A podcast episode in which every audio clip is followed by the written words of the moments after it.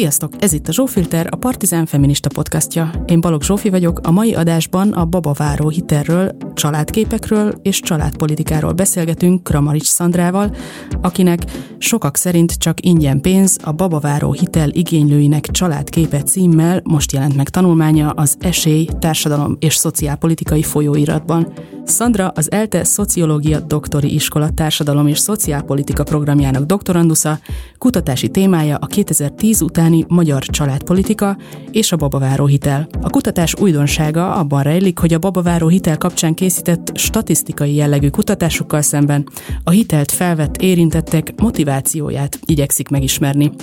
A Partizán munkáját a Patreon oldalunkon keresztül támogathatjátok, illetve kövessetek minket Youtube-on, Facebookon, Spotify-on. Köszönet Lőrinci Áronnak a hangutó munkáért, Kili Zsannának az arculatért. Nektek pedig köszi, hogy itt vagytok, kezdünk!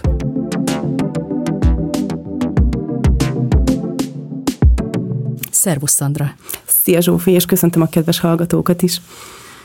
Nagyon furcsa a családról ilyen politikai vonatkozásban gondolkozni, pedig hát ugye rá vagyunk kényszerítve a, a kormány család politikája által, amit ugye nyomat nekünk folyton, és ugye az elsődleges céljuk, hogy népesedjen a magyar nép. Ugye erre ezek az eszközei vannak, mint például a babaváró hitel vagy a csok, de egy kicsit, hogyha visszamegyünk mondjuk történelmileg vagy eszmetörténetileg, hogy mit kell erről tudni, hogy a család fogalmát, intézményét hogy használják, hogy, hogy használhatják az állami szereplők például. Ugye hogyha már itt tartunk, akkor ugye megnézhetjük az alaptörvénynek a család fogalmát, ugye az új alaptörvénynek, ahol ugye konkrétan definiálják a családot. Egyébként én semmilyen más alkotmányt nem találtam még, ahol konkrét család definícióval találkozhatunk. Ugye a, ez egy elég szűk definíció, tehát az alaptörvény alapján egy anyuka, egy apuka, illetve egy gyerek vagy a gyermeke ik, ugye tudjuk, hogy itt inkább a nagy családokat preferálja a kormány, tehát hogy ők alkothatnak családot, illetve ami még nagyon fontos, az a házasság intézménye, ugye ez is megvan szabva itt ebben a definícióban. Úgyhogy ez egy eléggé szűk családdefiníció. Na most ehhez képest, hogyha például megkérdezzük a magyar lakosságot, vagy akár én is megkérdeztem erről az interjú alanyaimat, akkor azért egy sokkal elfogadóbb családdefinícióval találkozhatunk, illetve azért, hogyha megnézzük a családtámogatásokat is, ott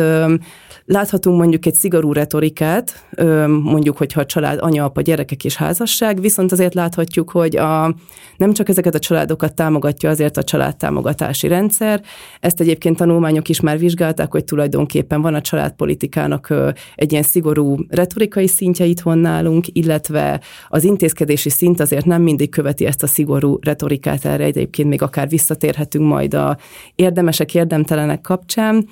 De itt a család fogalmánál maradva, készült erről egyébként egy friss kutatás,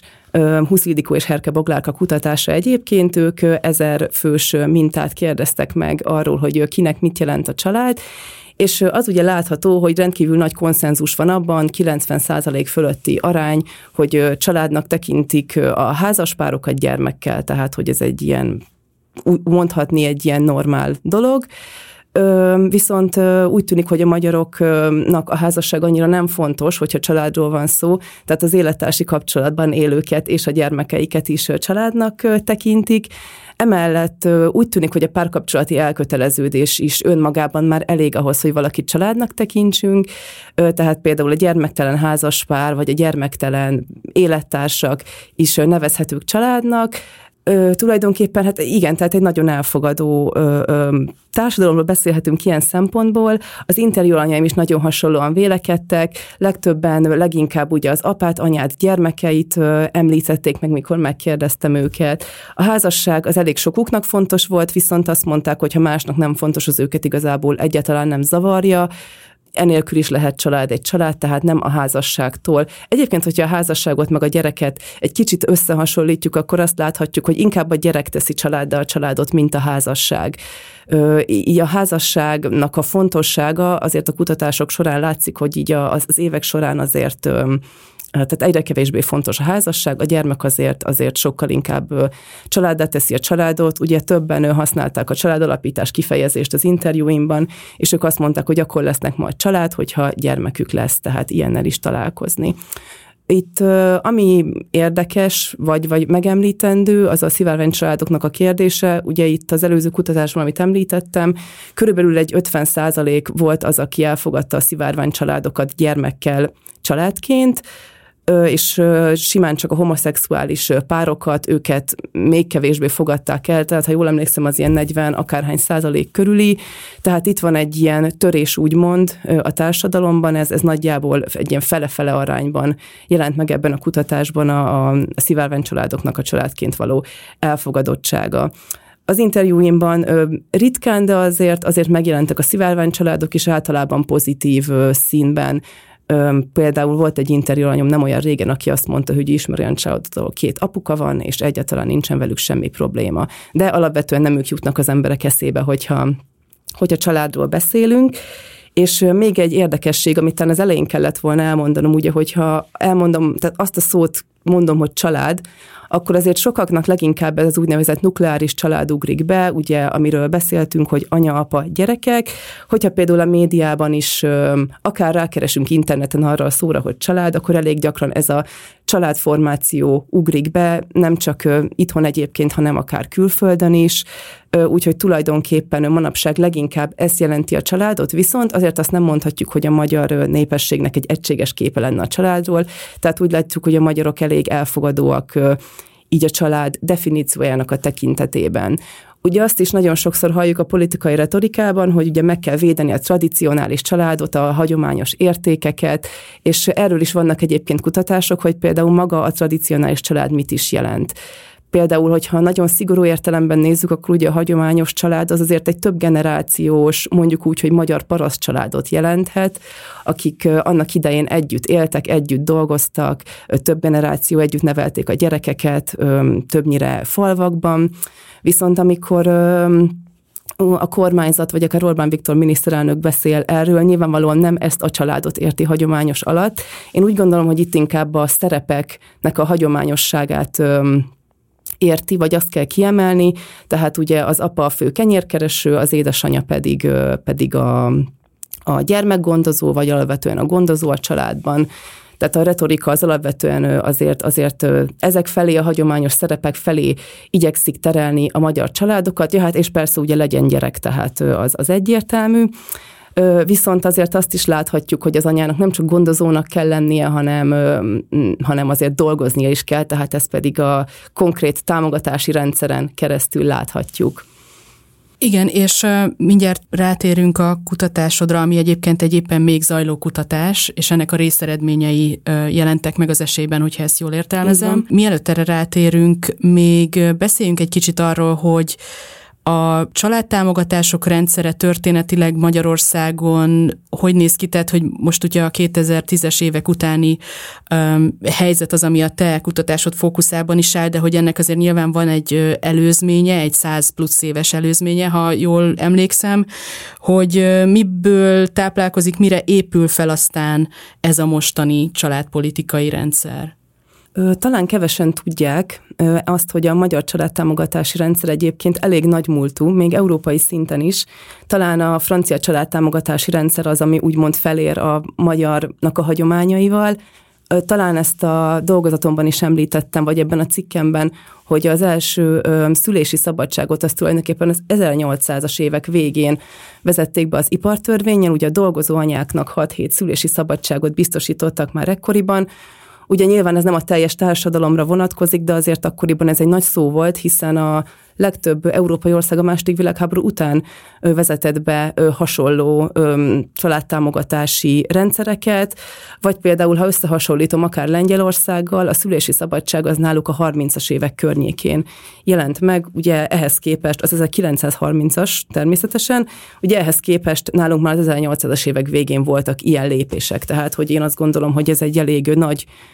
múltat jelent, illetve a fontosabb, tehát a családtámogatási rendszer fontosabb elemei azok azért már kialakultak tulajdonképpen a, a szocialista rendszer alatt, illetve előtt. Például a családi pótlék is elég régre nyúlik vissza, 1912-ben jelent meg, ekkor még csak egy, egy bizonyos rétegnek, és ugye ezt is a, ha jól emlékszem, akkor talán a 80-as évekig bővítették, és végül ugye a teljes népességre, népesség megkaphatta ugye, akinek van gyereke, tehát ez is egy elég régi támogatás,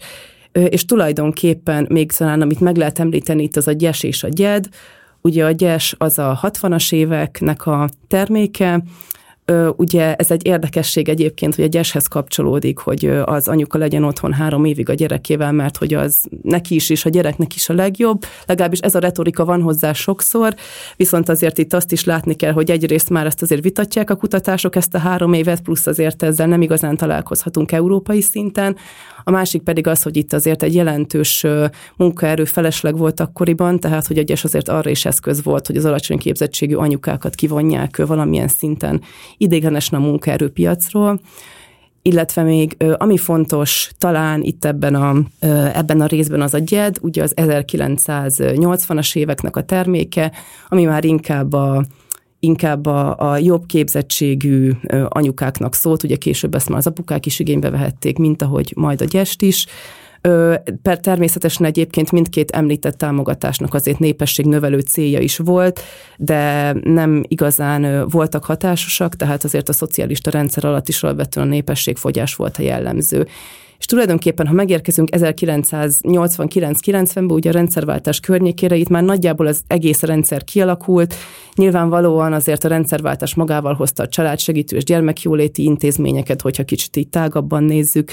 a dolgokat, illetve még ha jól emlékszem, talán a gyet, ami az 1993 körül jelenhetett meg, de úgy egyébként maga ez a, ez a történelmileg kialakult rendszer, ez azért már elég régóta velünk van, és ezt a rendszert a 2010 előtti kormányok tulajdonképpen hát alakították, tehát volt, hogy elvettek valamiből, volt, hogy hozzáadtak, például a bokros csomag ugye bizonyos támogatásokat megszüntetett, akkor azt egy másik kormány visszaadta.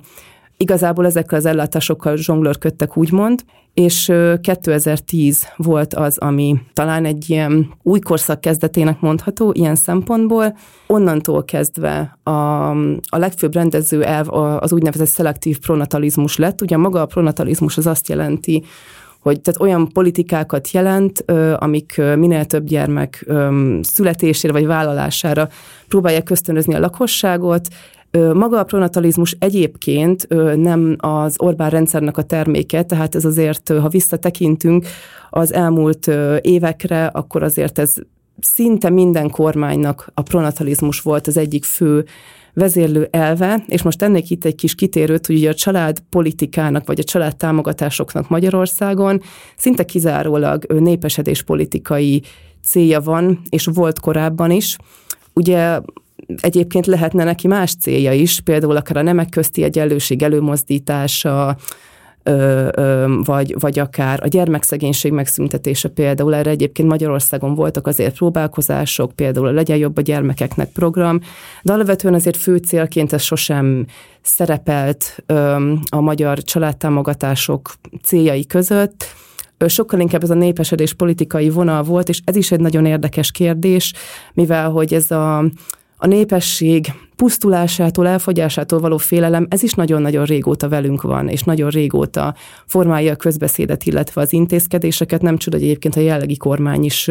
úgymond ehhez nyúl vissza, vagy ezt veszi alapul. Erre például a trianoni eseményeket szokták példaként hozni, de például olvastam olyan tanulmányt, ahol már az ország három része szakadását is ide sorolják, hogy ugye már akkor is jelentős embervesztességgel küzdött az ország, ugye voltak különböző félelmek, hogy majd az ilyen-olyan nemzetiségek kiszorítják valahonnan a magyarokat, tehát hogy ez egy nagyon-nagyon fontos vonása, én azt gondolom, hát így magának a magyar társadalomnak, illetve az intézkedéseknek.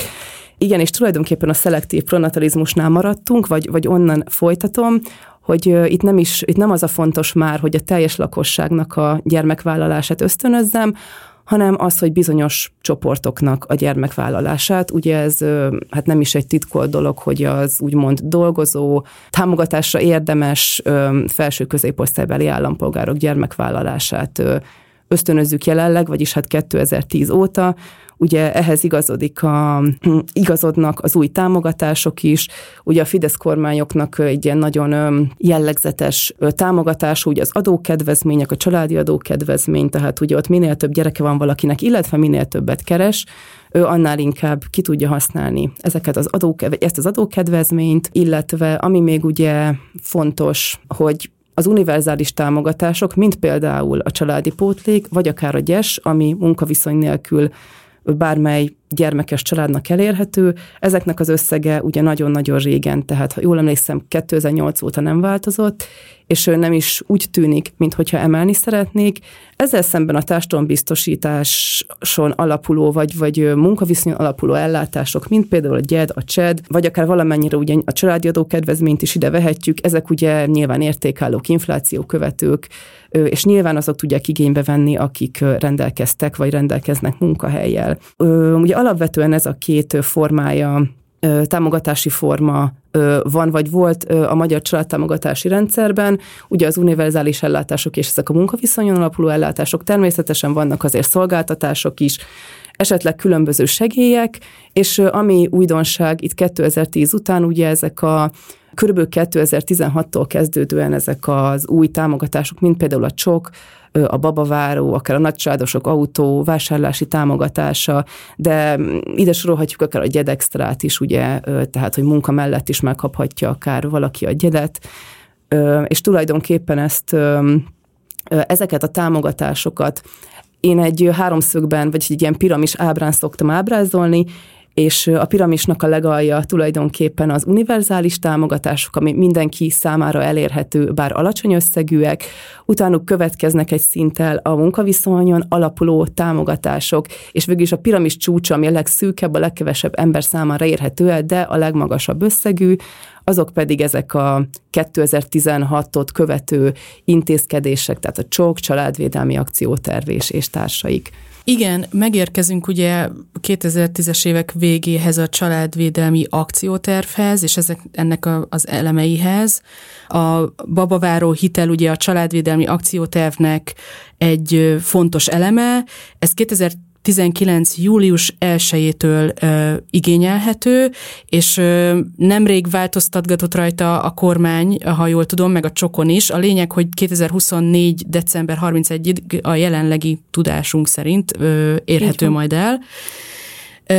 Ez csak is házas párok számára elérhető, akik együttes igénylőként vannak jelen, és ez egy maximum 10 millió forintos kamatmentes szabad felhasználású hitel és most itt mondok egy pár ilyen infot, aztán állíts meg, ha valamit nem jól mondok. A kamat fizetését az állam átvállalja abban az esetben, ha öt éven belül megszületik legalább egy gyermek,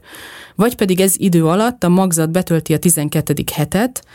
örökbefogadó gyermek után is felvehető, és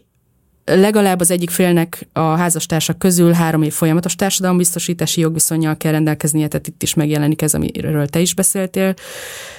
és legalább az egyik félnek első házasnak kell lennie, de ezt, ez már, ha jól tudom, nem érvényes, csak a, csak a hitel létrehozás, akkor ez volt az egyik feltétel. Így van, és ezt nagyon gyorsan ki is vették a, a, a rendeletből, tehát most már csak a házasság az, ami fontos, az első házasság már nincsen. Uh-huh, uh-huh.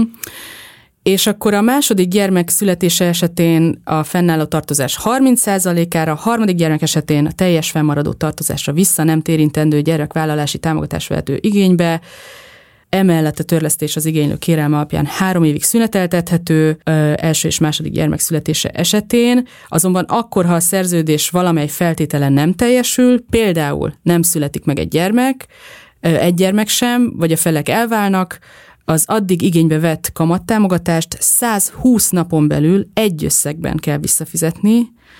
és a babaváró pedig piaci hitelként fut tovább. Tehát menjünk is abba bele, hogy ö, mi az, amire te kíváncsi voltál a, a kutatásodban egészen pontosan, mert hogy ez nem egy statisztikai elemzés, hanem inkább ö, arra nézel rá, hogy milyen motivációk vannak e mögött, ahogy az intróban is említettem, de akkor meséld el kérlek, hogy ö, mi az, amire kíváncsi voltál. Amikor ugye én kezdtem a doktori képzésemet, akkor, akkor jött be nagyjából ez a babaváró hitel, és én úgy gondoltam, hogy akkor én ezt szeretném vizsgálni. és ami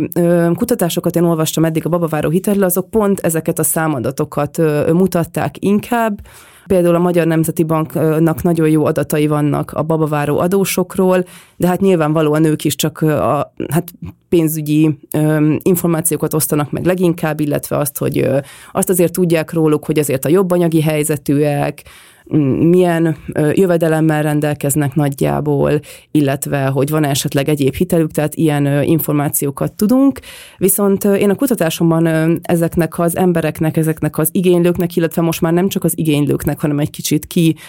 tágítottam tulajdonképpen ezt a kört, akit kérdezek, de az embereknek a belső világára vagyok kíváncsi, az ő motivációikra, az ő véleményükre, tehát miért veszik fel ezt a babaváró hitelt, hogyha felveszik, akkor egyáltalán hogy gondolkodnak róla, mit gondolnak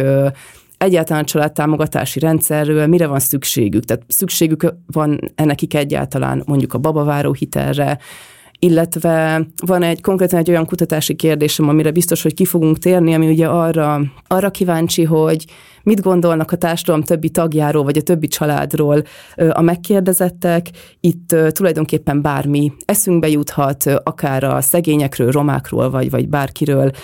mi a vélemény. Tehát, hogy alakul-e ki tulajdonképpen egy ilyen, egy ilyen feszültség a különböző társadalmi rétegek között, vagy akár az emberek között. Tehát tulajdonképpen valóban ez nem csak egy statisztikai jellegű, tehát nyilvánvalóan nekem azért adatokat is kell mutatnom azért a cikkjeimben is, illetve a dolgozatomban is, de alapvetően az inter interjú alanyoknak a, a, a megélésein és a motivációin van a hangsúly. És az interjú alanyaid milyen társadalmi helyzetből, rétegből ö, kerülnek ki? Tehát kik azok, akik ö, beszéltek, mit érdemes tudni róluk? Az interjú alanyaimnak a köre az tulajdonképpen pont megegyezik az MMB-nek a, a kutatásaival, tehát ugye ők is azt, azt írják, azt hiszem talán egy 20-20-as kutatásukban, hogy leginkább a, a felső jövedelmi ö, ö, csoportokból kerülnek ki ezek a személyek, általában felsőfokú végzettséggel rendelkeznek, és mondjuk ö, pénzügyileg valamennyire tájékozottabbak, mint mondjuk az átlag, ez abszolút visszajön azért az én kutatásomban is, legalábbis végzettséget tekintve mindenképpen, tehát sok felsőfokú végzettségű interjúanyom van, tehát a legtöbb az inkább felsőfokú végzettségű, illetve a középfokú végzettségűek is azért a jobb társadalmi helyzet jellemző rájuk, illetve általában házasok voltak, akik, akiket legelőször megkérdeztem. Ugye most már azért kitágítottam az interjúanyag körét arra, hogy nyugodtan megszólalhat olyan is, aki majd szeretne gyermeket, vagy pedig 14 év alatti gyermeket nevel. Ugye korábban szűkebb volt ez a kör, tehát igyekeztem az igénylőkre korlátozódni. Ott ugye nyilvánvalóan a házasság, ugye ez, ez kell az igényléshez, az, az még meghatározó volt igen, és tulajdonképpen ez a, ez a, hogy mondjam, ez a jobb anyagi helyzet, ez a felső középosztálybeli lét, ez abszolút megvolt, megvan náluk. Sikerült egyébként megkérdeznem nem sok, tehát most jelenleg három hátrányos helyzetű roma interjúalanyom van, illetve roma interjúalanyból van jobb helyzetű is, de hátrányos helyzetűből csak ez a három fő. Hozzájuk egyébként hát szociális munkásokon keresztül jutottam el leginkább. Nagyon nehéz volt őket megtalálni, tehát ők, ők azért úgymond nem annyira láthatóak, én azt veszem észre, és közülük igazság szerint csak egy valaki volt az, aki számolt egyáltalán a babaváró hitellel, de azért ő is inkább csak úgy volt vele, hogy ez is egy lehetőség, ezt is megpróbáljuk, de azért, azért nem biztos, hogy sikerülni fog. Tehát ő maga sem igazán hitt abban, hogy ő ezt a babavárót megkapja, de úgy volt vele, hogy azért mégiscsak megpróbálja. A másik két személy, akit ezzel kapcsolatban megkérdeztem, ők tulajdonképpen egy kicsit öm, meglepetésként is érte őket ez a kérdés, hiszen ők egyáltalán nem számoltak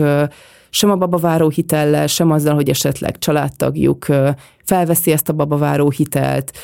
úgy alapvetően állami segítséggel sem számoltak ezek az emberek, hanem leginkább mondjuk, ha segítség kell, akkor a családjukat, családjukra gondoltak. Tehát összességében itt az interjúanyok között is sajnos kevés olyan ember tudtam elérni, aki hát vagy hátrányos helyzetű, vagy akár szegényebb anyagi körülmények között él. És nagyon érdekes az a rész tényleg, hogy a hitelfelvevők egymásról, hogy gondolkodnak, és, és magukról, tehát hogy milyennek tartják a saját családjukat, mit gondolnak úgy általában a családokról, és aztán, hogyha konkrétan a más hitelfelvevőkről kell gondolkodni, akkor mik derülnek ki. Úgyhogy menjünk is bele az eredményekre, vagy az eddigi eredményekre, hogy mi derül ki ebből, ezekből az interjúkból. Kapunk egy képet, nyilván ez nem egy reprezentatív kép, de azért betekintést enged abba, hogy mi jár ezzel a hitellel. Igen, jelenleg ugye, amit írtam az esélycikkemben is, ez egy elég fontos eredmény szerintem, hogy ha bár valóban nem mondhatom azt, hogy minden magyar így gondolja, de azért nagyon élesen kijön a kutatásból az, hogy a hátrányos helyzetű, vagy akár a szegény családok milyen szinten nincsenek jelen. Ugye például, hogyha visszagondolunk a családtámogatásokra, hogy ugye kiket preferálnak, és mondjuk az, hogy az univerzális támogatásokat nem emeli a kormány, tehát leginkább csak ott maradnak, ahol vannak, így a szegényebb családokat azért tulajdonképpen így, így azért el, elfelejtjük ebben a történetben, tehát hogyha családtámogatásokról beszélünk mondjuk így akár kormányzati szinten, és igazából ez látszott az interjúimból is egy kicsit, vagy, vagy inkább elég jelentősen, hogy amikor arra került a sor, hogy azért ki mit gondol a másikról, ott a szegény családok azok tehát nem is kerültek szóba. Egy-egy alkalommal például volt olyan interjú alanyom, aki ő maga is például szociális munkás, ő neki gondolom, hogy a szakmájából kapcsolódóban eszébe jutott, hogy hát a hátrányos helyzetűek ugye nem igazán kapnak mostanában támogatásokat, így, így egy-két esetben felmerültek, de egyáltalán nem volt olyan például, hogy valaki azt mondta volna, hogy hogy ez a támogatás azért jó, mert a dolgozók kapják, és, és a hátrányos helyzetűek meg nem, mert azok úgyse dolgoznak, tehát hogy még ilyen szinten sem merültek fel a, a, a szegényebbek vagy a szegények ebben a kérdésben, úgyhogy ők, ők ebben a diskurzusban én úgy érzem, hogy el vannak felejtve azért ilyen szinten is, és ami ugye még nagyon hangsúlyos volt az az, hogy a mm, interjúanyok a velük hasonló helyzetben lévő családokról hogyan nyilatkoztak. Tehát amit talán már te is említettél az előbb, hogy a babaváró hiteligénylőire, mint csoportra úgy tekintettek, vagy úgy tekintenek, mint egy felelőtlen ö, csoportra, akik ö, csak a pénzért vállalnak gyereket. Többen megemlítették, hogy hát nagyon aggódnak a jövő generációjáért, mert hogy ö, nagyon sokan csak a csokért, meg a babavájóért jönnek a világra, XY szomszéd vagy ismerős is csak ezért vette fel a babaváró hitelt, azért ezt is többször hallottam és amúgy érdekesség, hogy a babaváró hitel igénylők, tehát aki már sikeresen megkapta a hitelt, ő is így gondolkodott azért nagy részt a többiekről. Nem mindenki természetesen, de inkább ez volt az általános vélekedés, hogy én magam ugye jogosan vettem fel, én mindig is szerettem volna a gyereket, én mindig is szerettem volna házasodni, bár mondjuk a házasság az már egy, egy külön kérdés volt, hiszen ott már többen elmondták, hogy ők a hitel miatt házasodtak össze, de az, hogy mondjuk a hitel hozta volna meg a kedvet egy második, harmadik gyerekhez, ez ilyet nem hallottam, de, de másoknál pedig csak a pénzért születik gyerek, ugye ez nagyon hangsúlyos volt. Ez nagyon érdekes, hogy micsoda ö, morális rétege van ennek, és hogy mennyire sérül ezzel a társadalmi szolidaritás társadalmi rétegen belül is. Tehát nem csak az van, hogy szegény és gazdag között mélyül a szakadék, hanem hogy egy rétegen belül is egymásra mutogatás következik be, és a motivációk megkérdőjelezése, miközben mi önmagunk ugye persze természetesen jól döntünk, és mi morálisan Igen. átgondoltuk, és mi felelősek vagyunk, bezzeg a többiek. Erről mesélnél még, hogy milyen válaszok voltak, meg hogy gondolnak magukra, saját magukra, hogy beszélnek arról, hogy ő nekik milyen kihívásokat jelent ez, mivel jár a hitelfelvétele, itt most kifejezetten a családi viszonyokra gondolok, a házastársi viszonyra, a gyerekvállalásra, tehát hogy milyen dilemmák, milyen aggályok, milyen könnyebbségek jönnek ezzel a hitellel számukra azt szoktam mondani, hogy én a sosem állítom, hogy maga a babaváró egy ördögtől való dolog, tehát itt az interjú alanyém között is nagyon sokan örültek neki, mondták, hogy igenis ez segített nekik, és hát bizonyos családoknak valóban tud segíteni a babaváró hitel. Ugye a probléma akkor van, hogyha valami valami öm, nem úgy sikerül, ahogy eredetileg eltervezte a pár, de talán erre még később visszatérhetünk. Ami még érdekes volt, hogy maguk a babaváró hitel igénylők sokan inkább a babaváró felvételét egy ilyen kényszernek, kényszernek tartották. Többször elhangzott az a mondat, hogy hát rá van kényszerülve az ember manapság, másképp nem lehet saját otthona, amíg van ez a támogatás, addig kihasználjuk. Ez is egy ilyen elég jellemző vonás talán Magyarországon, vagy, vagy így a magyar szociálpolitikában, hogy egy, egy ilyen kiszámítható, hosszú távú család, vagy akár szociálpolitikai rendszer lenne szükség, ezt nagyon sokan el is mondták, hogy a fejlettebb egészségügyre volna inkább igényük, ugye az oktatási intézmények fejlesztésére, meg akár úgy alapvetően az oktatás fejlesztésére, nagyon sokan rugalmasabb munkahelyeket szerettek volna, bölcsiket. Ennek ellenére, hogy ez a véleményük, attól még felvették a babavárót, hiszen úgymond rá vannak kényszerítve és ugye ezeket a negatív kritikákat, amiket mondtak a többi igénylővel kapcsolatban, ezektől egy kicsit ők is féltek, hiszen nagyon sok esetben, mikor megkérdeztem tőlük, hogy kivel osztották meg ezt a babaváró hitellel kapcsolatos hírt, akkor legtöbben azt mondták, hogy hát esetleg a szűk családi körrel, de van, aki még azzal sem, többen féltek attól, hogy emiatt rossz véleménnyel lesznek róluk,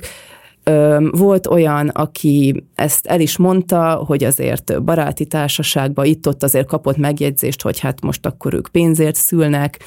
tehát hogy azért, azért ők maguk is félnek ezektől a kritikáktól. Természetesen volt olyan is egyébként, ahol nagyon is örült neki a környezet, hogy kihasználták ezt a támogatást, sőt, olyanra is volt példa, hogy konkrétan már így úgymond kicsit nyomták rájuk ezt a babaváró hitelt, akár családilag, akár máshogyan. Volt egy olyan interjú alanyom, aki végül elvált, így nekik büntetőkamatot kell, kell fizetniük, és az ő esetében is ő azt mesélte, hogy neki egy családtagja ő ajánlgatta nagyon-nagyon erősen a babaváró hitelt,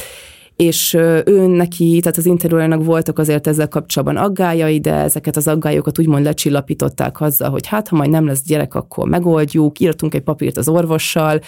és hát ugye egészségügyben dolgozó interiőranyoktól tudom, hogy azért ez nem úgy van, hogy iratunk egy papírt, mert ez nem egy annyira egyszerű dolog. Illetve, hogyha... Mármint ha bocsánat, ha nem jön össze a gyerek, vagy meddőség van, van, vagy ilyesmi? Így van, így van, igen. Hát ha nem születik gyerek öt éven belül, igen, igen. Viszont ugye, hogyha mondjuk esetleg iratnak is egy papírt erre, akkor sem feltétlenül engedik el ezt a, ezt a büntetőkamatot, egy szintén egy egészségügyben dolgozó interjúalanyom mesélte, hogy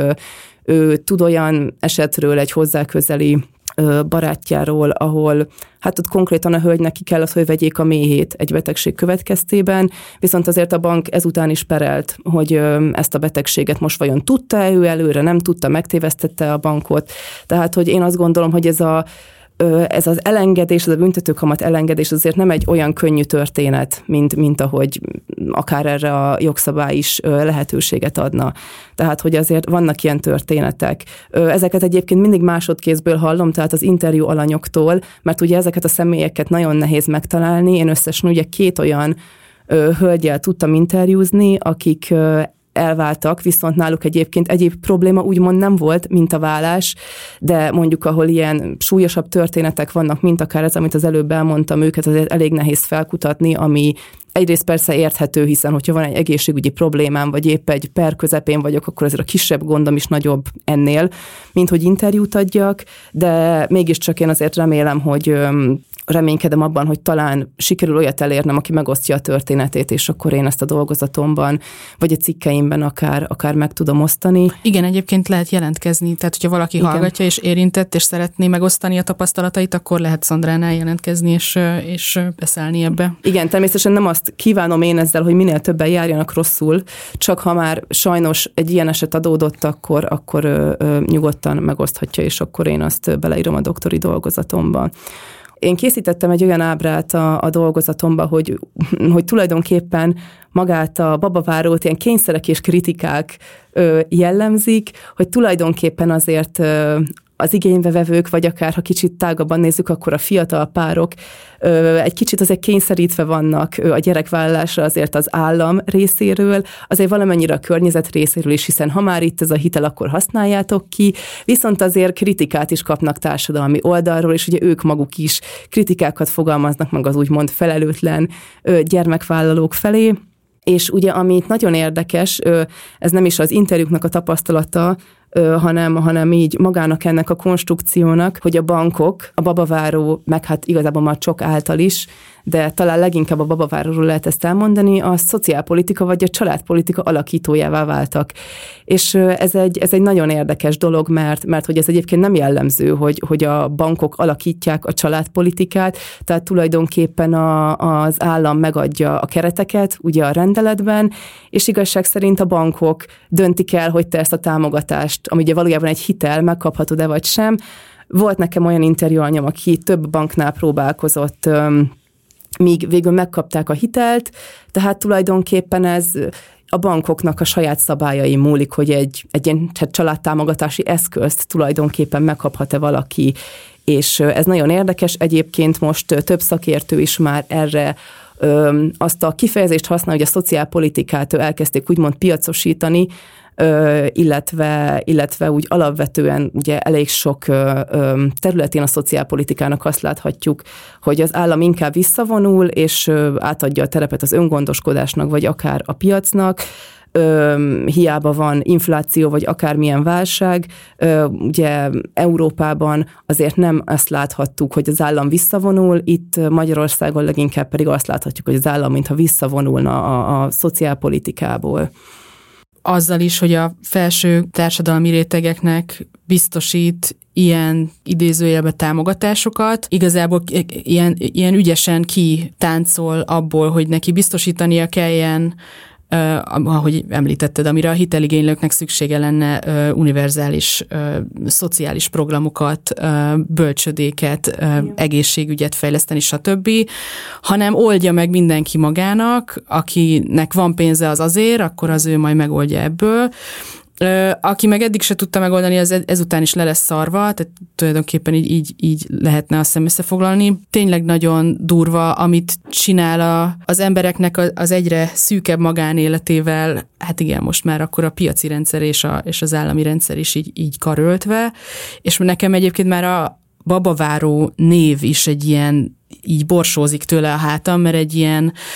egy ilyen cukor mázba öntött uh, piaci termék, uh, ami egy kényszer megoldás az embereknek, uh, mert hogy senki nem akar eladósodni, senki nem akar alapvetően hitelt felvenni, hanem mindenki szeretne a pénzügyi biztonságban élni, és ennek hiány kényszerül ilyenekbe bele, bele, és akkor ez be van csomagolva egy ilyen babavárás, család, gondoskodás, hát a gyermek az egy áldás, és tudjuk, szóval ezek a, igen, ezek a tradicionális értékek így, így ki vannak párnázva, körülötte. Úgyhogy az egész egy ilyen nagyon bizarr képet is eredményez egy az ember fejében, és ezért is nagyon érdekes számomra az interjú alanyoknak a véleménye, mert képet kapunk arról is, hogy tényleg mit csinál mikroszinten is, családi szinten, de közösségi szinten is, a viszonyainkkal, meg meg így a kollektív gondolkodásunkkal arról, hogy, hogy hát az intim szféránk az hogy nézzen ki, és hogy a, a, az egész életünkre ható döntéseink, hogy vállalok egy gyereket, hogy megházasodok-e, az mennyire tud ezek után szabad döntésekből ö, születni. Illetve azért az is, hogy ö, én olyannal is találkoztam az interjú kapcsán, ö, leginkább a házasság kapcsán hallottam ilyet, hogy ö, volt olyan interjúany, akik bementek a anyakönyvvezetőhöz, hogy na most akkor ekkor meg ekkor akkor házasságot szeretnének kötni, és ők például kaptak olyan megjegyzést, hogy na, a csok miatt házasodtok, és nem, ők nem az miatt házasodtak, és ugye nyilván azok is kaphatnak kritikákat, akik egyébként mondjuk egyáltalán nem szeretnék felvenni a babavárót, vagy a csokot, szóval, hogy ennek van egy ilyen vonzata is azért, tehát ez is azért sokakat zavart, vagy zavarhat, hogy ilyen, ilyenekkel szembesülnek. És említetted a babaváró elnevezést, Erről eszembe jutott az, hogy én ugye több külföldi konferencián is jártam ezzel a témával, én szeretem ezt a témát kivinni nemzetközi szintre, hogy azért visszajelzéseket gyűjtsek, és hát amikor ugye magának a babaváró hitelnek az elnevezése is ugye kérdés, hogy hogy nevezzük angolul. Ugye mi a témavezetőmmel a legalkalmasabb szónak a Baby Expecting Loan-t találtuk, és amikor én ezt kimondom tulajdonképpen, vagy amikor kivetítem a, a, a PPT-met, akkor sokan hát tátott szájjal néznek, meg volt, aki ott így hangosan olvasta fel ezt a szót, hogy, hogy most ő ezt jól, jól olvassa, vagy jól értelmezi. Ez, ez iszonyatosan furcsa. Eleve ezek a politikák, hogy ennyire bele nyúlnak úgymond az embernek a magánszférájába, ettől a legtöbb európai ország azért úgymond óvakodik. A legutóbbi konferenciámon, amikor odaértem, hogy mik a babaváró hitelnek a feltételei, ott hát konkrét nevetéseket hallottam az emberek közül ö, rengetegen ültek ott, ez egy nagy nemzetközi konferencia volt, tényleg voltak a világ minden tájáról, és ö, hát nekem egy ponton szólnom kell, hogy egyébként én nem viccelek, tehát hogy ez, ez, egy, ez egy valós valós dolog, és, és tényleg nagyon-nagyon csodálkoznak ezen a dolgon, és iszonyatosan érdekli is őket, tehát az én előadásaim ilyen szempontból sose unalmasak, mert, mert az emberek azért felkapják a fejüket már csak az elnevezésre is, és hát feminista podcast lévén bele kell, hogy menjünk a nemi szerepekbe is természetesen, és hogy mit eredményez ez a nők és férfiak közötti viszonyban, és a nők, mint társadalmi csoport számára, mert hogy a babákat. Nők szülik, ugyebár, illetve Betlen Annát idézem a tanulmányából, a szegénységnek női arca van, természetesen kapcsolódik ehhez a, a gondoskodási munkának a problémaköre, a reprodukciós munka, ez is mint egy ilyen ösztönzője annak, ez a szülesztés, tehát a nőknek tulajdonképpen az elsődleges feladata ugye ez a kormány szerint, de munkaerőpiaci kérdések, és akkor ott van természetesen a, a családon belüli erőszak, tehát hogy bent tart párkapcsolatokban, rosszul működő vagy bántalmazó párkapcsolatokban bent tart, bent tarthat áldozatokat egy ilyen hitel. Bontsuk le, és, és hogyha van példád az interjúkból nők számára mit eredményez, vagy férfiak számára, és hogy, hogy gondolkodnak erről? Kicsit messzebbről indítanék. Említettük még az elején a, a családpolitikának vagy a családtámogatásoknak a biohatalmi jellegét, Ö, ugye például, hogyha pronatalista vagy antinatalista ö, politikákra gondolunk, ugye, hogy most vagy kevesebb gyerek születésére ösztönzünk, vagy többre, ugye mind a kettőre nyilván van példa, akkor azt ugye általában a különböző kormányok, vagy, vagy nem tudom, nemzetek feletti szervezetek, hogyha mondjuk a harmadik világra gondolunk, akkor ezt úgymond mindig a nőkön keresztül ö, jutatják érvényre ezeket a politikákat, vagy a nők testén keresztül, ugye, mert nyilván ugye, mondtad, a nők szülik a babákat, vagy akár ha az abortusz tilalomra gondolunk, az is egy ilyen dolog. Tehát ezekben a politikákban mindig a nőknek a helye van leginkább kijelölve, és a férfi az azért egy ilyen lazább mesdjén mozog, vagy egy ilyen lazább térben mozog, és akkor ő neki igazából eldöntheti, hogy most a nővel ért egyet, a kormányjal ért egyet, vagy mit is szeretne. Tehát, hogy igen, itt a nő egy, egy nagyon központi szereplő. Ami érdekes itt a gyerekvállalás kapcsán, hogy ugye eddig, ha jól emlékszem, talán öt fő férfi interjú alanyom van, tehát nem olyan sok, viszont ők nem említették a rugalmas munkahelyeket annyira fontosnak, talán egy-két esetben, de csak érintőlegesen, mint a nők. Tehát a nőknek, amikor megkérdeztem, hogy milyen igényeik vannak, akkor azért a bölcsöde, egészségügyi oktatás mellett a rugalmas munkahelyek nagyon-nagyon hangsúlyosan megjelentek. Nekem ma is volt egyébként egy interjúm, egy ilyen babaváros interjúm, és itt nagyon belementünk abba, hogy családbarát, nőbarát, egyetem barátságosabb munkahelyi környezet kellene, akivel én ma beszéltem, ő azt mondta, hogy nagyon sokszor megkapta azt, hogy hát oldja meg, ha beteg a gyerek, hát neki munkahelye van, nyilván annak kell lenni az elsődlegesnek, és ugye jön a kérdés, hogy hát hogy várhatjuk el, hogy legyen valakinek három gyereke, hogyha még egy gyerekkel is azért nehéz megoldani azt, hogy a munkahelyen ne kerüljön hátrányba. Nyilvánvalóan olyannal is találkoztam, aki azt mondta, hogy a munkahelye toleráns volt, de ő is azt mondta, hogy hát ő azt látja, hogy ez nem jellemző,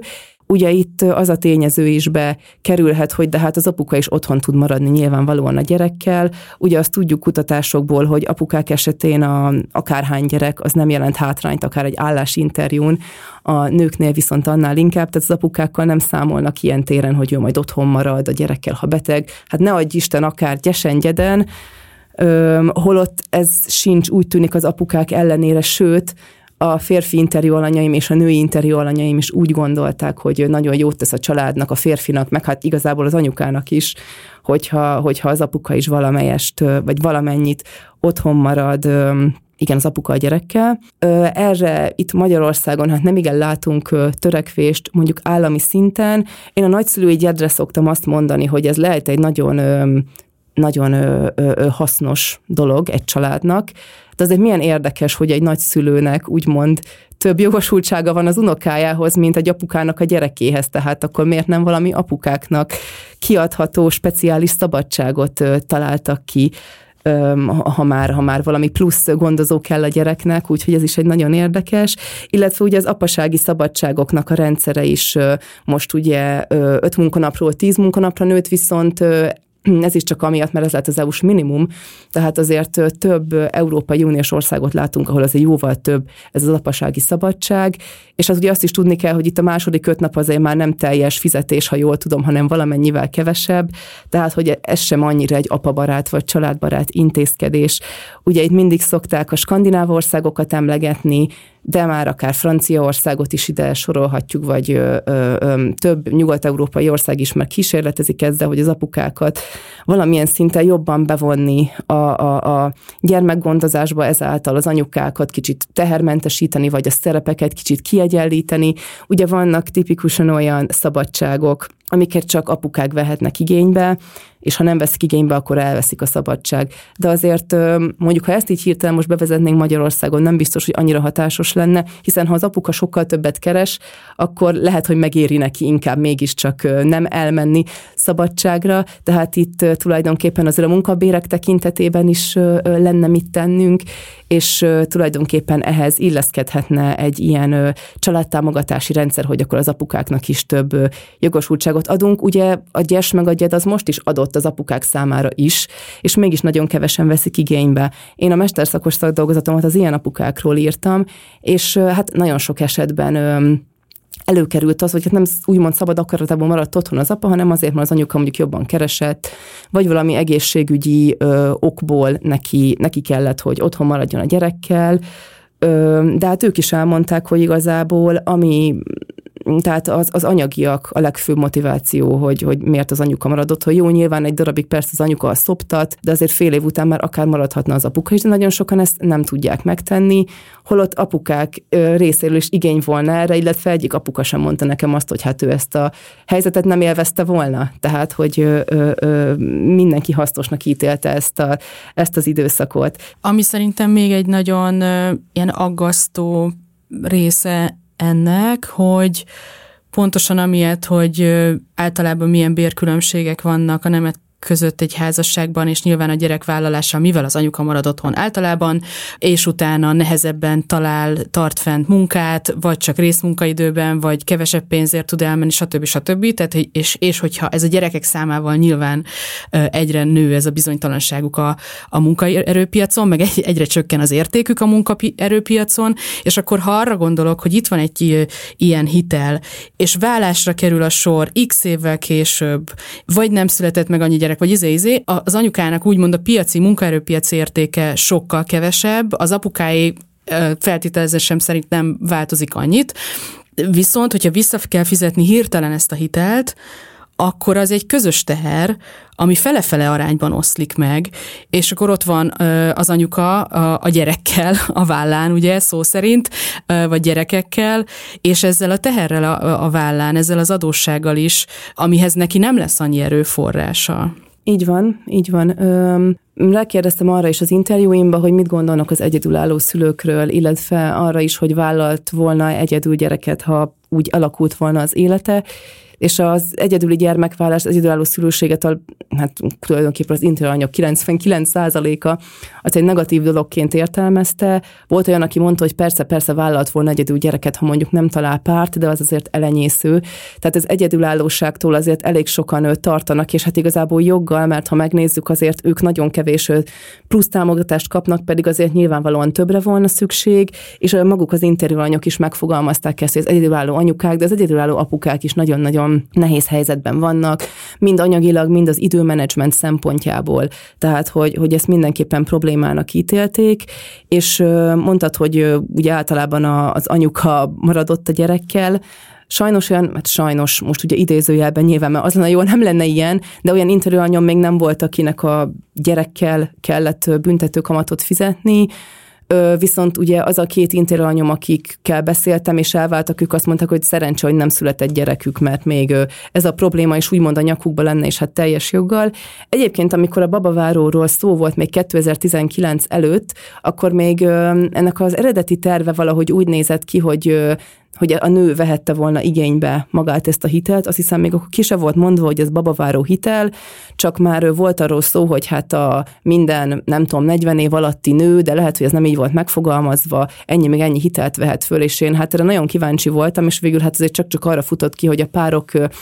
együttes igénylőként vegyék igénybe. Hát azt gondolom, hogy ha ez így hivatalosan is csak a nőre lenne testálva, hát az azért sokkal katasztrofálisabb helyzeteket eredményezne, pedig azért most is azért lehetnek elég, eléggé rossz helyzetek ebből. Ami érdekes, hogy igen, tehát valóban ez, ez a két ember felelőssége, ugye vállás után is nyilvánvalóan. Az egyik elvált anyom elmondta, hogy náluk ez elég nagy problémába hát ütközik, vagy remélhetőleg már csak ütközött, mert ugye azóta eltelt egy kis idő, hogy amikor ők bejelentették a vállást a banknál, akkor tulajdonképpen nem is igazán értették a banki ügyintézők, hogy de hát nem telt le az öt év, lehet még, lehet még gyerek, tehát mondtak, hogy hát nem lesz gyerekük, hiszen elváltak. Ezt egy ilyen banki ügyintézőről csak így elképzelem ezt a jelenetet, mert ez is így egy ilyen abszurd. Igen, igen, igen. Jelenet. Igen, hát gondolom nem voltak erre azért sok, sokan felkészülve sem, tehát inkább csak a úgymond jó oldalaira, meg hát nagyon gyorsan berobbant ez a babaváró hitel is. Úgyhogy ők ilyen problémákkal szembesültek, illetve az interjú idején ugye az a lány elmondta nekem, hogy hát mindig nem sikerült megoldani azt, hogy akkor fele-fele arányba fizessék a hitelt, vagy hát ugye a fennmaradó összeget, mert még mindig tőle vonnak mindent. És ugye ők a volt párjával ugye ezt szerencsére tudják kezelni, hiszen jobban maradtak, de most, ha mondjuk nem maradnak jobban, akkor ezért mennyi más problémát hoz maga után, hogy azért a teljes törlesztést tőlem vonják, esetleg még gyerekem is van mellé, úgyhogy ez azért így elég nagy problémákat tud szülni valóban. Tehát itt nagyon fontos, hogy a válláskor azért egy jó kapcsolat maradjon fent, vagy, vagy lehetséges, hogy azóta már a bankok jobban felkészültek, de hát ez egy kb. fél évvel ezelőtti interjú, úgyhogy ilyen tapasztalatok is vannak ebben sajnos. Hát én meg nem tudok nem arra gondolni, hogy mivel a, a NANE dolgoztam, ahol visszatérő ö, történet az, hogy hitel felvételbe kényszeríti bele a bántalmazó a feleségét, és így próbál, tehát hogy ez is egy eszköz arra, hogy gazdaságilag tönkretegye, és amúgy kontrollálja, kontrollálja az életét, és nyerészkedjen belőle, tehát kizsákmányolja pénzügyileg, és hát ugyanitt is egy nagyon-nagyon durva eszköz van, hogyha bántalmazó kapcsolatról beszélünk, a bántalmazó kezében. Amúgy is iszonyatosan nehéz kilépni egy bántalmazó kapcsolatból, és hát az elsődleges visszatartó erő az a pénzügyi helyzete a bántalmazott nőnek, akit rendszerint pénzügyileg is kicsinál a bántalmazó. És elképzelem még ezt így pluszban erre, tényleg csak így a vészjelző konganak a fejemben, hogy ez is egy iszonyatosan durva módja annak, hogy teljesen e, izolálva és röghöz kötve legyen az ember, és, és most eszembe jutott az a gondolat, amit említettél a beszélgetés elején, hogy mennyien nem osztják meg pontosan az ítélkezések miatt azt, Igen. hogy ők felvettek egy ilyen hitelt. Ez az elszigeteltséget csak növelni tudja mindenféle szempontból, tehát tényleg elképesztő, hogy, hogy ez miket eredményezhet. Így van, így van. Ugye ez e- eredményezhet egy nagyon jó dolgot is, hogyha ugye mondjuk megszületnek a kíván gyerekek, mondjuk hát a három gyerek születik, akkor ugye nyilván elengedik az egészet. Hogyha egy boldog család, nem válnak el, akkor természetesen ez nagyon-nagyon jól tud úgymond kisülni, Egyébként én itt meg szoktam említeni a preferált és a nem preferált csoportnak a fogalmát, és tulajdonképpen ezek a babaváró hitelre alkalmas családokat mondjuk a preferált csoportnak nevezzük, kormány által preferált csoportnak, akkor azt mondhatjuk, hogy ebből a preferált csoportból azért elég könnyű kiesni, hogyha mégsem ö, tudjuk teljesíteni a feltételeket, akár ha nem születik meg a gyerek, akár ha vállás történik, stb. Tehát ö, ö, lehet ez egy nagyon nagy sikertörténet is, ugyanakkor könnyen átcsúszhat ez egy, hát nemhogy egy, na, egy problémába, de hogy egy elég, eléggé nagy veszteségbe, akár anyagilag, akár, akár tényleg máshogyan. Tehát, hogy ez egy nagyon nagy probléma is lehet, hogyha az ember, hát nem is az, hogy nem gondolkozik felelősen, mert hát bárkivel bármi megtörténhet, úgyhogy ez elég nagy kockázatokat rejt tulajdonképpen ez a, ez a babaváró hitel ilyen szempontból. Igen, és mi merülhet fel, ami e, az életnek teljesen normális, természetes része kéne, hogy legyen, csak egy csomó stigmával van adott esetben övezve, vagy csomó szorongással, meddőség, betegség, vállás, külön megyünk, izé, tehát hogy, hogy mi az, ami felmerülhet, és mi, a, mi az, ami miatt egyik pillanatról a másikra kikerülök ebből a igen preferált körből, amire most már az állam is rátesz egy lapáttal, nem csak a környezetem ítélkezik, hanem pénzügyileg is el, hirtelen elvágják a csapot, és egy ilyen őrületes bajba kerülök. Pedig nem csináltam semmit, csak hát vége lett egy kapcsolatomnak, vagy hát sajnos nem sikerült a gyerek, amit szerettünk volna. Tehát, hogy annyira durva, uh, intim következményei vannak így ennek. Így van, így van, igen, és még az is egy ilyen nagyon fontos kérdés itt, hogy uh, több interjú anyjal beszéltem, akik uh, nyilván kontaktot adni nem tudtak, mert hát nehéz helyzetben volt a másik ember, de mondták, hogy hát XY, ők szétköltöztek, de nem váltak el, pontosan a, a, ez miatt, emiatt a büntetőkamat miatt, tehát hogy ilyen szinten is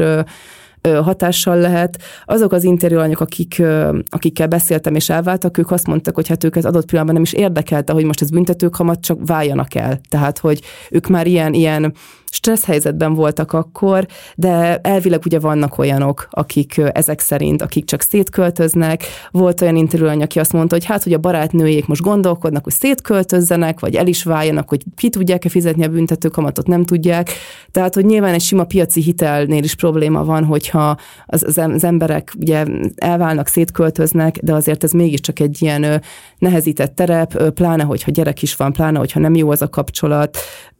Igen, ugye ez a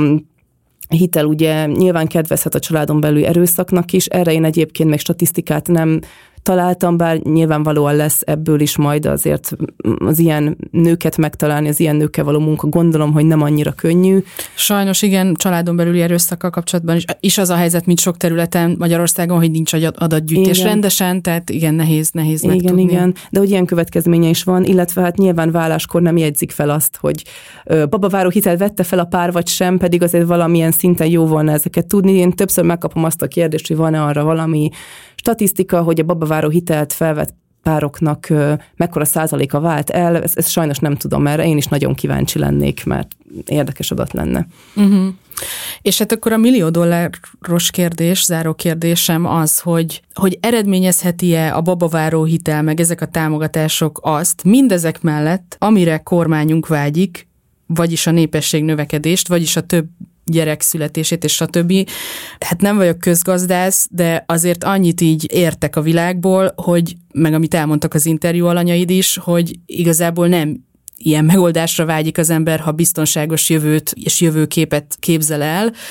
amiben jó gyereket szülni, és kedvem is van hozzá, hanem univerzálisan elérhető szociális ellátásokat, és mindenki számára elérhető biztonságos, nem tudom, bölcsödéket, egészségügyi hálózatot, stb. De azért kíváncsi lennék arra, hogy, hogy mit gondolsz, mi látható, hogy ez egyébként beváltja-e a kormány álmát, vagy csak annyit ér el, hogy csak a jómódú, jó magyar családok népesednek egy kicsit ideiglenesen, ez hogy néz ki szerinted? Ezt a kérdést, hogy vajon a babaváró alkalmas arra, hogy több gyerek szülessen, azt az intéri anyaimnak is feltettem, és hát leginkább olyan válaszokat kaptam, hogy nem, vagy valaki, voltak, akik azt mondták, hogy több gyerek születik ugyan, de ugye felelőtlen családokba. Tehát semmiképpen nem kaptam olyan választ, hogy hát igen, ez abszolút alkalmas, és egyébként egyelőre mm, adatok is azt mutatják, hogy hát ez valóban nem alkalmas, tehát azért baby boom az nem következett be. Ugye valamilyen szinten látható, hogy nőtt a teljes termékenységi arányszám, azért az elmúlt években ez tagadhatatlan. Lehetséges, hogy a csoknak és a babavárónak volt köze ehhez, tehát ez, ez elképzelhető, de ahol igazán látjuk a növekedést, az a házasságoknak a számának a növekedése, van egy ugrás valahol 2015-16 környékén, és 2019 után is van egy elég nagy ugrás a házasságkötésekben. Persze volt Európában is az elmúlt években egy ilyen házasodási boom, vagy hogy is mondjam, tehát ugye nyilván ehhez még a jobb gazdasági helyzet is hozzájárult, hogy az ember mondjuk több gyereket vállal, szívesebben házasodik, de azért ez a 2019-es ugrást, ez azt gondolom, hogy elég beszédes. Hát Magyarország egyébként így teljes termékenységi arányszámot tekintve egy ilyen átlag, európai átlaggal rendelkezik most nagyjából, vagy esetleg talán egy kicsit magasabb, ilyen 1,50 valamennyi. Ugye 2,1-es TTA kellene ahhoz, hogy a lakosság újra tudja magát termelni, ezt Franciaországnak sikerült elérni 2014-ben, most már neki is azért alacsonyabb, de európai szinten Franciaországban, tehát a Franciaország jár élen a gyermekszületéseknek a számában, és hát mondom sem kell, ott ugye azokat a politikákat részesítik előnyben, amelyek hát ilyen munkaerőpiaci politikákat, család, munka összeegyeztethetőségét, illetve a nemek közötti egyenlőséget ugye különböző apasági szabadságokkal. Ezek azok, amik inkább arra arra ösztönöznek egy nőt vagy egy párt, hogy minél több gyereket vállaljanak. Illetve általában az is segít egy társadalmon, hogyha a nők mint társadalmi csoportot erősíti a, az állam a különböző intézkedéseket, tehát hogy a nők képesek legyenek független, önálló gazdasági helyzetben élni. Így van, így van, és színvonalas szolgáltatások is szükségesek. Ez erre is a skandináv országokat szokták például felhozni, ugye Svédországot például, hogy ugye megfelelően rugalmas bölcsödék, megfelelő számú bölcsöde, ugye nyilván Magyarországon is egy cél, hogy a bölcsödei férőhelyeket fejlesztik, bővítsék, de sokszor nincsen szakember, nyilván nem annyi férőhelyet bővítettek, mint amennyit szerettek volna alapvetően, én az interjú anyaimtól azt hallom, hogy vidéken még mindig nagyon nehéz bölcsödébe vinni a gyereket, illetve, illetve például nekem volt egy olyan interjú anyom, aki azt mondta, hogy hát ő azért vitte 19 hónapos a gyerekét bölcsödébe, mert ő, ő még maradt volna vele otthon, de ha pont akkor nem viszi, akkor nem biztos, hogy már következőre van hely, vagy abba a bölcsödébe van hely, tehát hogy ilyen szinten is azért úgy gondolom, hogy van ö, ö, hová fejlődni, ö, illetve én tudok most olyanról is, aki hát a rugalmasság miatt kénytelen volt magánbölcsödébe vinni a gyerekét, mert az állami bölcsöde nem tudott annyira alkalmazkodni az igényeihez, mint amennyire kellett volna. Tehát, hogy azt gondolom, hogy, hogy intézmények szintjén is azért, azért tényleg van hova fejlődni. Tehát tulajdonképpen amire pozitívan hatott a babaváró, az mindenképpen a házasságoknak a növekedése. Ugye itt volt, aki a hitel miatt házasodott, ugye volt ilyen interjú anyom, aki elmondta, hogy ő a házasságot amúgy elítéli, de hogy a ház vásárlás miatt neki kötelező összeházasodni. Egyébként szerették egymást a párjával, de nem szerettek volna házasodni. Volt olyan interjú alanyom is, így akiket már ebben a tágabb körben kérdeztem, ő azt mondta, hogy ő a hitelésre házasodna, tehát ő a házasság intézményét azt nem ö, ö, tartja fontosnak, sőt nem is ö, szeretné. Ö, illetve ami még itt érdekes, hogy, hogy nagyon sokan megemlítették, hogy az ingatlanárakat felnyomták ezek a támogatások, Ö, nem vagyok ö, lakáspolitikai, meg gazdasági szakember én sem, de tény, hogy ö, ö, szerepe lehetett azért a babavárónak és a csoknak az ingatlanárak emelkedésében. Ugye többen elmondták azt is, hogy hát ez nem annyira segített nekik azért, mint az elején gondolták abban, hogy saját ö, házat vagy lakást vásároljanak. Ugye a babaváró hitelt az interjú alanyaim nagy része lakásra, tehát saját ingatlan vásárlásra, vagy esetleg felújításra fordította. Ez egyébként a kutatásokból is kitűnik, hogy leginkább erre használják ezt a támogatást, és ez a vágyuk egy saját ingatlan. Többen megemlítették azt, hogy neki a gyerektelen ismerős, és nagyon szeretne saját lakást, de hogy nem gondolja, hogy bármi esélye is van. Hiszen most nem fog azért egy gyereket vállalni, hogy, hogy lakáshoz jusson. Van még bármi gondolat, amit kihangosítanál az ő életükből nagyon sok minden elhangzott, de ha esetleg még bármi így a végére, ami talán egy kicsit azt segíti, hogy, hogy az egymás feletti ítélkezés helyett egy kicsit jobban így megértsük ezt, meg megértsük egymást. Én úgy gondolom, hogy először is van egy nagyon érdekes mondat, amit egy interjú alanyom mondott, és azt gondolom, hogy ez a teljes családpolitikai rendszert, meg a családtámogatási logikát itt Magyarországon lefedi, hogy a kormány nem arra törekszik, hogy halászni tanítsa az embereket, hanem hogy adjon nekik halat tehát tulajdonképpen ilyen rövid távú ö, intézkedések tömkelegét láthatunk a helyet, hogy mondjuk akár hosszú távú beruházásokat láthatnánk nagy részt. Nekem igazából ez az, ami, ami nagyon jól összefoglalja a jelenlegi helyzetet, illetve azért így az egymással kapcsolatos szolidaritás nak a kérdése, ugye az több kutatásban is látni, hogy azért ez a másikban való bizalom, a másikkal való szolidaritás az azért történelmi okokból is azért nálunk eléggé, eléggé alacsony, Öm, Nagyon finoman fogalmaztál. Így igen. van, így van. Nekem így a béka segge alatt jutott eszembe, mint kifejezés, de igen, te diplomatikus. Igen, igen, igen, tehát hogy ez, ez, ez sajnos ebben is van, van még mit fejlődni, de én azt gondolom, hogy azért az intézményrendszernek is azért ki kell, hogy érdemelje az embereknek ezt a bizalmát, tehát akár hogyha mondjuk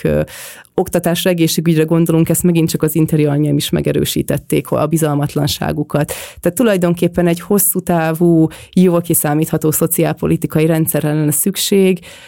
illetve valóban egy kicsit nagyobb társadalmi szolidaritásra. Egyébként én ezzel kapcsolatban nem látok azért kizárólag negatív dolgokat, mert igen, azt azért említettem, hogy a hasonló helyzetűek között most feszültség van, viszont egyébként amikor esetleg a szegényebbekre került a sor ugye ritkábban, ott általában nem elítélően nyilatkoztak róluk, hanem azt mondták, hogy hát nekik is járna támogatás. Ugye a családi pótlékot most kihagytam, itt a beszélgetésből pedig nagyon sokan a családi pótlékot is megemlítették, mint egy igényt arra, hogy mondjuk mi volna az igényük a családtámogatásokkal szemben, és a családi pótlékot kapják a hátrányos helyzetűek is, akinek van gyerekük, ugye, és egyáltalán nem hangzott el az, hogy hát a családi pótlékot inkább nem emeljük, mert azt a szegények is kapják, tehát hogy, hogy ez, ez nem, tehát az, az gondolom, hogy az univerzális támogatásokat emelnék, valamelyest, hát már bármekkora emelésnek örülnének az emberek, nem okozna ezt társadalmi feszültséget csak azért, mert a szomszéd is kaphatja, meg a szegényebb is kaphatja. Illetve azért az is nekem egy ilyen szívmelengető dolog volt, hogy azért az egyedülálló anyukákkal mennyire, meg apukákkal is persze, de ugye egyedülálló szülőknél az anyukák jöttek mindig képbe, hogy velük kapcsolatban azért mennyire szolidárisak, meg azt mondják, hogy nekik több támogatás kéne. Tehát nyilvánvalóan, hogyha mondjuk esetleg ők is kapnának pluszt, akkor nem az lenne szerint szerintem az első reakció, hogy de akkor én miért nem, pedig én úgymond egy normál család vagyok, egy nukleáris család. Úgyhogy én azt gondolom, hogy talán e- ezek lennének így a záró gondolataim a témával kapcsolatban. Köszönöm, és akkor én is javítom magam. A béka segge alatt hoz képest a seg felett egy kicsivel vagyunk, ami tényleg jó hír. És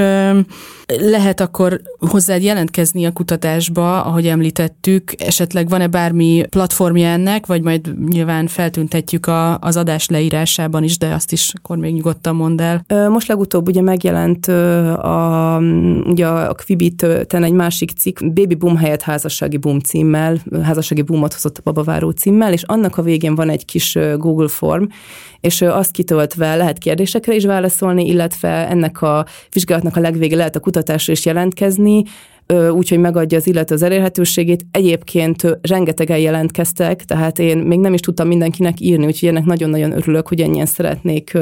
megosztani a véleményüket, de bárki, aki még szeretne jelentkezni, akkor azt szeretettel fogadom. Annyi, hogy lehet, hogy egy néhány hetes csúszás azért lesz a reakciómban, mert tényleg rengetegen jelentkeznek, és nekem most rengeteg dolgom van ezzel a témával, de mindenkit meg fog keresni. Nagyon szuper, és nagyon köszönöm, hogy itt voltál. Én is nagyon szépen köszönöm.